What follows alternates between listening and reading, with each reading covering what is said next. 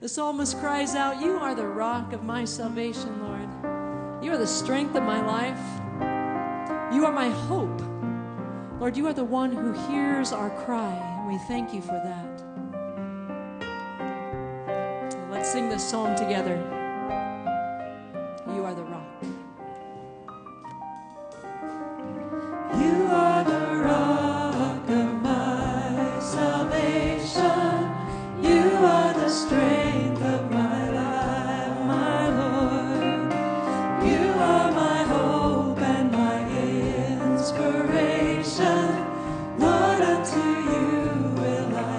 Believe in you,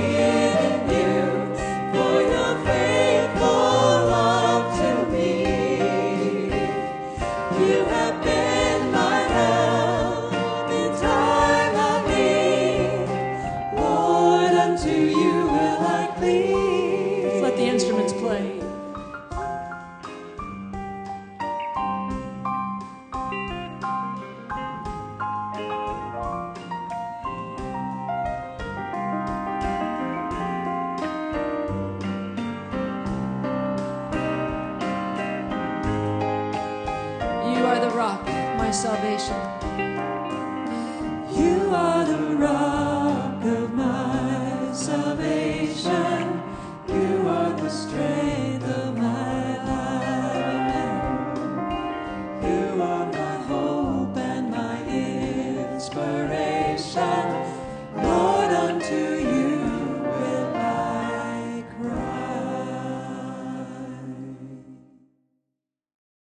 The scripture today is from Luke chapter 8, beginning with verse 26. Even before this text, Jesus and his disciples have already had quite a day. They have just survived a life threatening storm on the Sea of Galilee, and Jesus had calmed the winds and the waves with just a word. They've barely begun to dry off and catch their breath and say, Let's go home now, when Jesus says, Nope, we're going to go over to the far side of the lake, to the east side of the lake, at the base of what we now would call Golan Heights. Hear the word of God. Then they arrived at the country of the Gerasenes, which is opposite Galilee. As he stepped out on land, a man of the city who had demons met him. For a long time he had worn no clothes, and he did not live in a house built but in the tombs. When he saw Jesus, he fell down before him and shouted at the top of his voice, What have you to do with me, Jesus, Son of the Most High God? I beg you, do not torment me. For Jesus had commanded the unclean spirit to come out of the man. For many times it had seized him. He was kept under guard and bound with chains and shackles, but he would break the bonds and be driven by the demon into the wilds. Jesus then asked him, What is your name? He said, Legion, for many demons had entered him. They begged him not to order them to go back into the abyss. Now, there on the hillside, a large herd of swine was feeding, and the demons begged Jesus to let them enter these. So they gave them permission. Then the demons came out of the man and entered the swine, and the herd rushed down the steep bank into the lake and was drowned. When the swineherds saw what had happened, they ran off and told it in the city and in the country. Then people came out to see what had happened. And when they came to Jesus, they found the man from whom the demons had gone sitting at the feet of Jesus, clothed and in his right mind. And they were afraid. Those who had told, seen it told them how the one who had been possessed by demons had been healed. Then all the people of the surrounding country of the Gerasenes asked Jesus to leave them, for they were seized with great fear. So he got into the boat and returned home. The man from whom the demons had gone begged that he might be with him. But Jesus sent him away, saying, Return to your home, declare how much God has done for you. So he went away, proclaiming throughout the city how much Jesus had done for him. The word of the Lord. Thanks be to God. As they sail across the sea, they land in Gentile territory, unclean territory. You can smell those pigs and tombs before you even step out of the boat. Unclean pigs, unclean tombs, unclean Gentiles. And worse, unclean Romans. It was an area where Rome had settled their military vets. The presence, the oppressive presence of Rome was absolutely palpable in the area. The disciples, real eager to get on dry ground after what had just gone on on the sea, find themselves between two storms the storm on the sea that was behind them, and a human demonic storm screaming that is in front of them, no less daunting than the storm that has just been on the sea. And as he did in the face of the wind and the waves, Jesus remains calm and in control of the situation and settles the storm. Jesus has gone out of his way to find this man, and he looks him in the eye and he says, What is your name? What a tender thing to do in the midst of that crazy storm legion, a number more than a name. 5,000 to 6,000 Roman soldiers in a legion. A massive, massive force of demons is in this man. Jesus is faced with a great concentration of evil power. In popular belief, demons had to have some sort of a physical body in order to express themselves. So if Jesus is going to cast them out, they don't want to just be out in the nowhere. They want to go into something, into some body. And so they suggest the pigs. So Jesus casts the unclean spirits into the unclean pigs. And the wild mania of demons cannot leave well enough alone. They bring their chaos with them wherever they go. The herd of pigs, up to now going about their regular piggy business, it seems, now go berserk, dash off a cliff, and drown in the sea. The powers of darkness have lined up against Jesus, and they prove to be powerless before him. For the man, demon possessed, chained, left for dead in the cemetery. All is reversed. He, comes, he becomes a spokesman for Jesus, sent back to the very people who chained him there and wanted him to die, proclaiming to those people the transforming power of God in his life. The story of exorcism in this text is a story about personal healing for the man, but it's also a political story. For many people in the ancient Roman world, that word legion meant one thing, and it meant the Romans the experience of living under their brutal occupying power. In fact, many of the people buried in those tombs right there where Legion was living had been killed by the Romans. Driving a regiment of demonic Roman soldiers into the sea was exactly what they wanted to see happen. So, as we hear the hooves of the pigs clicking towards the sea, it is clear that even the power of Rome will ultimately be no match for the liberating power of Jesus. Exorcising demons played a large part in Jesus' ministry. That's kind of weird to talk about them today, isn't it? Because so much of what they call demon possession, we now have a medical explanation for it, and we have ways to treat people who demonstrate some of these sorts of symptoms. Although we no longer attribute them to demons, though, we all know that there are times when we feel that something is controlling us, something has us out of control. We, we really are not able to do what we want to do, but something else is seizing us, and our lives are out of control. Jill Duffield writes Jesus goes out of his way to find you, even when you are at the very bottom. He goes out of his way to find you, even if you're in the cemetery. And he asks, What is your name? Because he knows that you are more than what it appears. He knows that you're a child of God, that you are beloved. And Jesus wants to banish the darkness, whatever that darkness may be, that sometimes controls you. And He wants to restore you and empower you to tell the story of God's mercy in your life. He may not change the circumstances immediately. The townspeople might still be afraid of you. The graveyard is still back there. And there may be a few of those demons still alive, wandering around in the sea over there. But you? You are set free. You are empowered by Jesus to tell what he has done and to live differently. Now it's also a story about the larger world.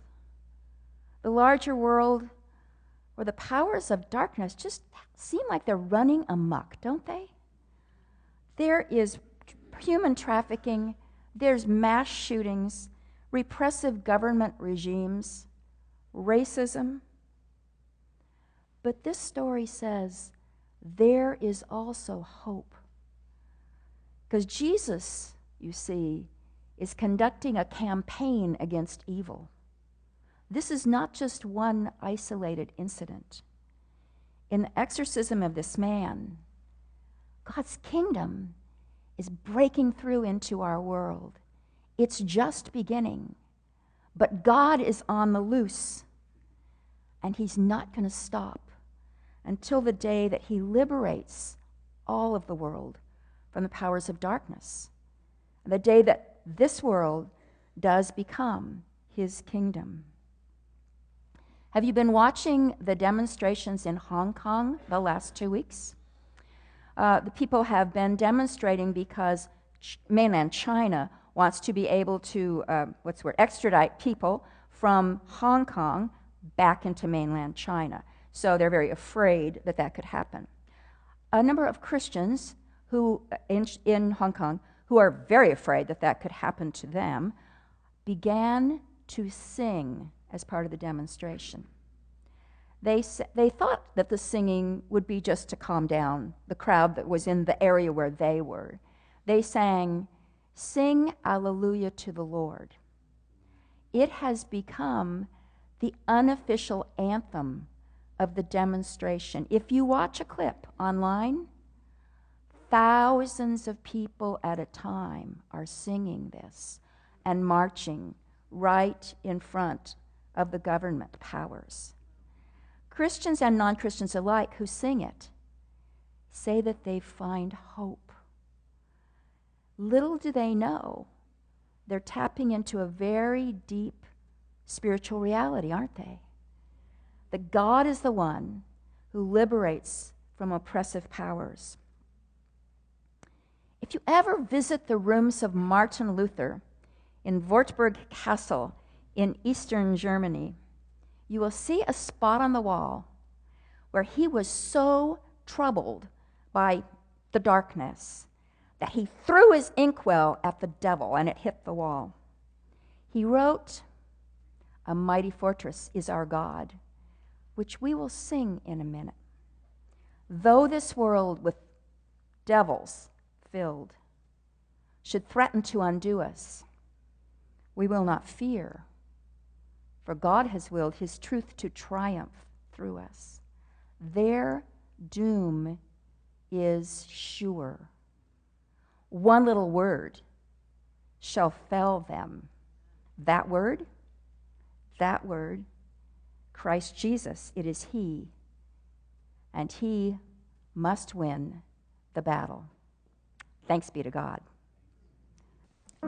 This morning, our offertory, Who Am I? You'll find the chorus on the music insert.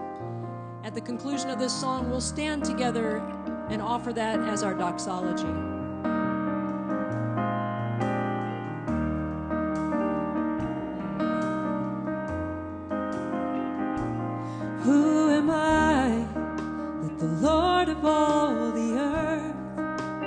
Care to know my name, would care to feel my hurt? Who am I that the bright and morning star would choose to light the way for my ever wandering heart?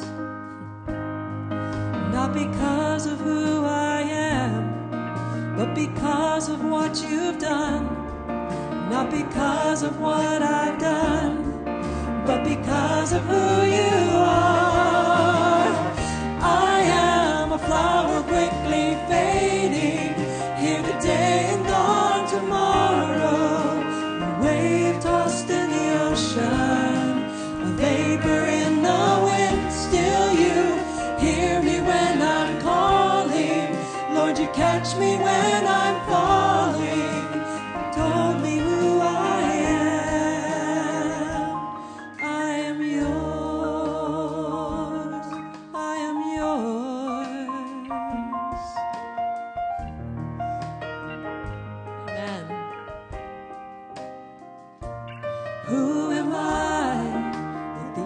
Eyes that see my sin would look on me with love watch me rise again? Who am I that the voice that calmed the sea would call out through the rain, calm the storm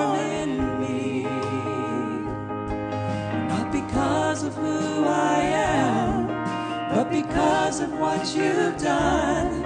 Not because of what I've done, but because of who you are.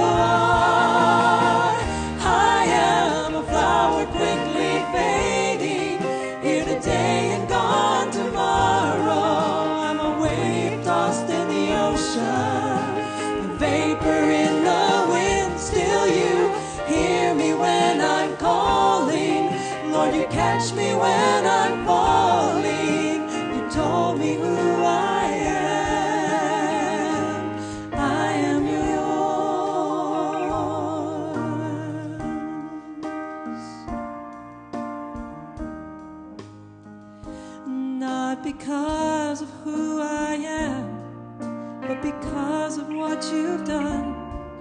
Not because of what I've done, but because of who you are. I am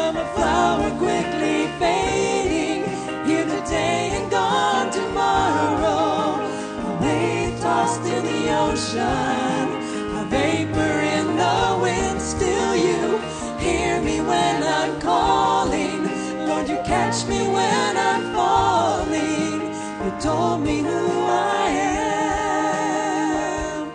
I am yours.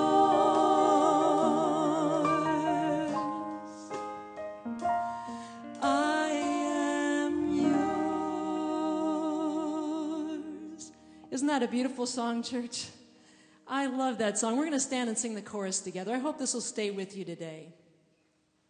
Not because of who I am, but because of what you've done. Not because of what I've done, but because of who you are. I am